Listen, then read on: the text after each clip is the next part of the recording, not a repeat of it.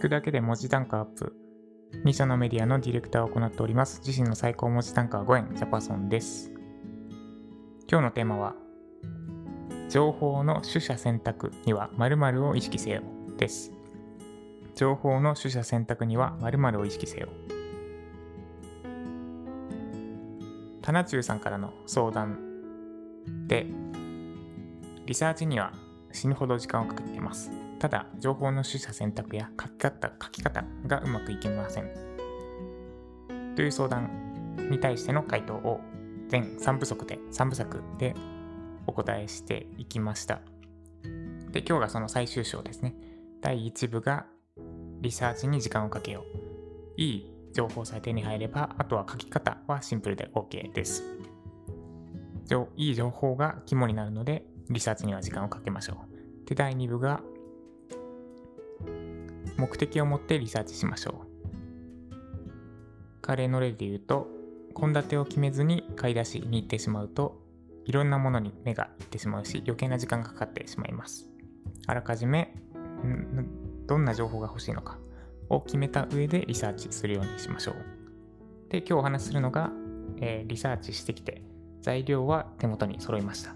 で、あとはどう、何をどうやって調理するかを決める方法ですね。取捨選択や表現の仕方についてお話ししていきます。で、まあ、いい情報が手元にある状態ですと。で、これ、すべての情報を記事に載せればいいんでしょって思うかもしれませんが、そうではありません。どんな情報を載せるべきか、あるい、まあ、あるいはどう載せるべきかの取捨選択と、あと表現方法の判断が必要になります。カレーで言うと、まあ、材料を買ってきましたと。で、ところが、食べる人に、まあ、そうだな、人参が嫌いな人がいた。もうめちゃくちゃ大嫌いっていう人がいました。あじゃあ、人参、まあ、せっかくいいの買ってきたけど、入れないでおこうとかですね。まあ、あるいは取り分けで分ける手もありますけど、ちょっとそれは話がそれに応じて、じゃあ、まあ、人参買ってきはいた、買ってはきたけど、食べる人が人参のこと考えて、まあ、人参は今回は使わないでおこうとか、これをやるのが情報の取捨選択となります。で、実際、ウェブライティングの時どうすればいいのか。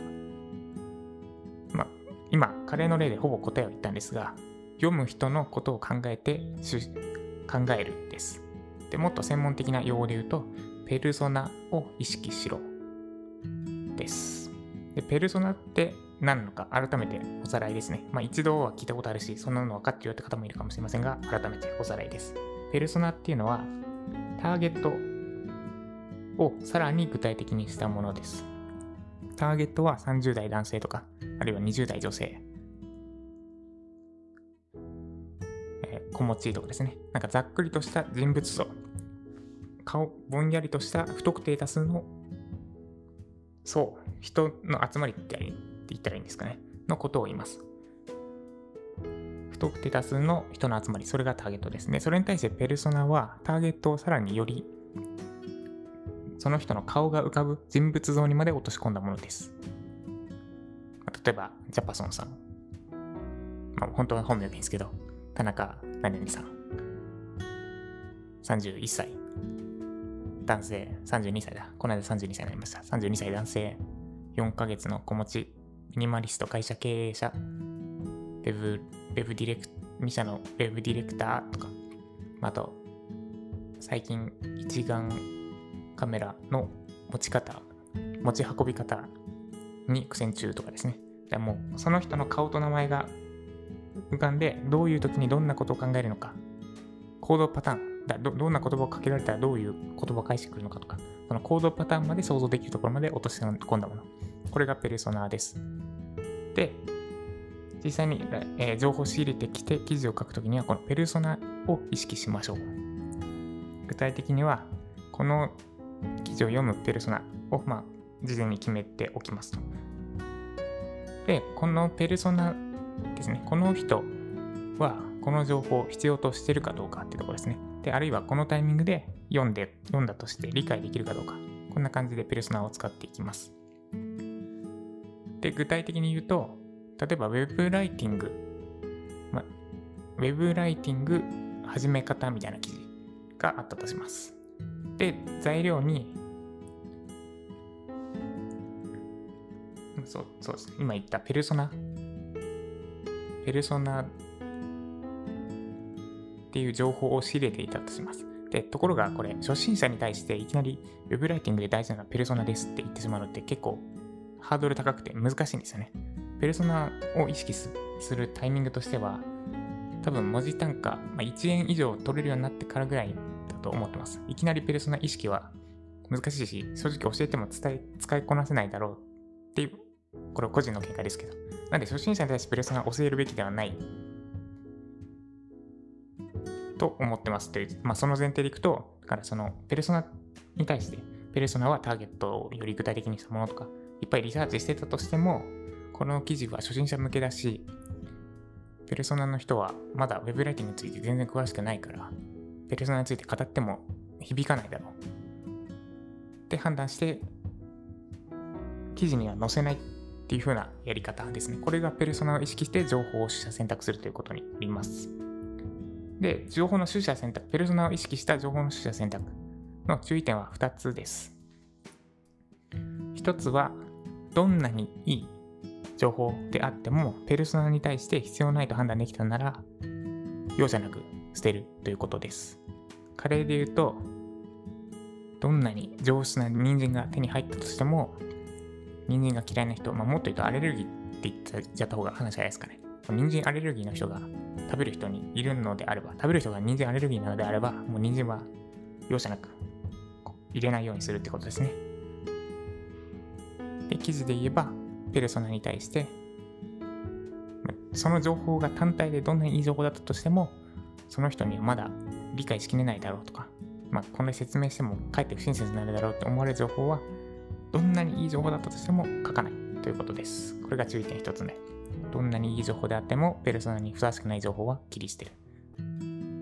で、二つ目が、リサーチの時には、ペルソナは意識しないということですね。まあ、これ意識してもいいんですが、多分かえって時間かかってしまうので、まずは、どんな目的あ、目的だけ決めて、こういう情報を仕入れるっていう目的だけ決めて取ってくるのがいいと思います。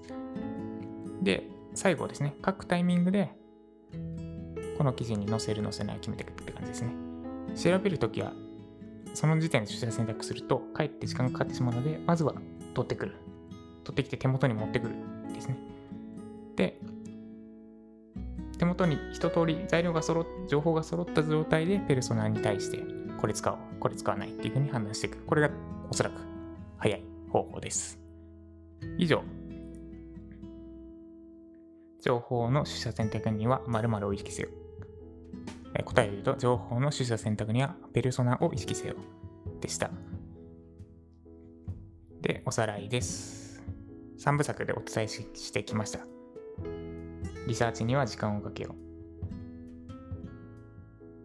えー、リサーチには時間をかけよう。何でしたっけ？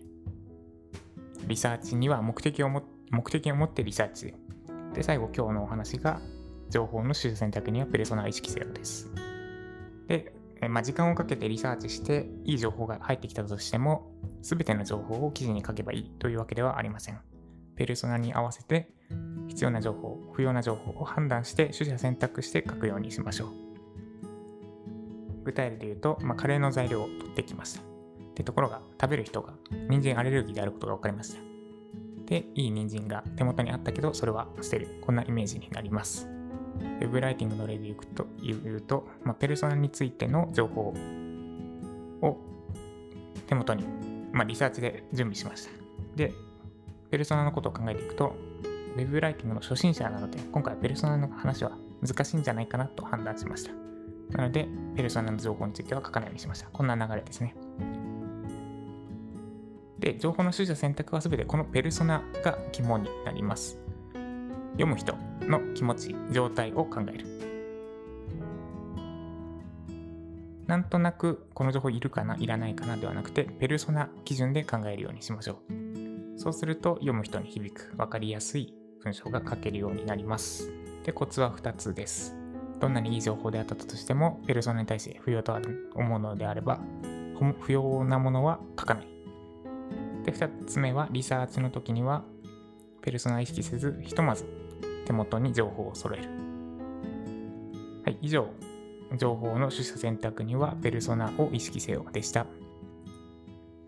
私の LINE 友達登録で、私からライターさんに行ったフィードバック動画1本あたり20分ぐらいの力作ですを計5本プレゼントしております。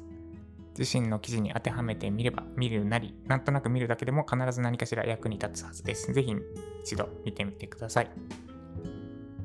はい。ということで、えっ、ー、と、今日は昨日、コップがプラスチック製で、なんだろう、ビールもコーヒーも美味しくないって話をしたんですが、実はもうすでに対策を打っておりまして、私の実家からもともと使わなくなった私のキャンプ用品の一つであるえー、チタン製のコップですね。スノーピークの、まあ、キャンパーは知る人ぞ知る有名なコップなんですけど、それを着払いで送ってもらいました。なんで今日、早速朝コーヒーそれで飲んだんですが、やっぱ違いますね、全然。いや、コップ大事だわと思いました。で、そのプラスチック、なんでプラスチックだと美味しくないのかって考えてみたんですよね。この理由が大事だなと思って。で、考えてみたら、まあこれ私なんですけど、プラスチックのコップって歯磨きの時に使うイメージなんですよね。だから、そもそも飲み物飲む時用じゃない。だから口に水含んでぐちゅぐちゅしてペ、ペする時。だから飲む用じゃないんですよね、プラスチックのコップ、私のイメージでは。だそれだなって分かりました。なんで、次回以降、こういう家、住むとこ探すときは、その住むとこの場所コップ、なんだろ、材質とかかな、プラスチックとかで、ググって、もし、もし調べられるなら調べてから行こうと思います。まあ、あるいはあれですね、チタンのコップを常に持ち歩い、旅行に持ってくるとかですかね。はい、そんな感じの。で、今日、まあ、まだこの後、もう一杯ご飯食べる機会があるので、その時にチタンのコップを使って美味しく飲み物をいただこうと思います。はい、以上、情報の取捨選択にはペルソナを意識せよでした。では今日は、今日火曜日ですね。こちらは今日も雨です。飛騨高山はいつも雨ということで、今日も頑張っていきましょう。以上、ジャパソンでした。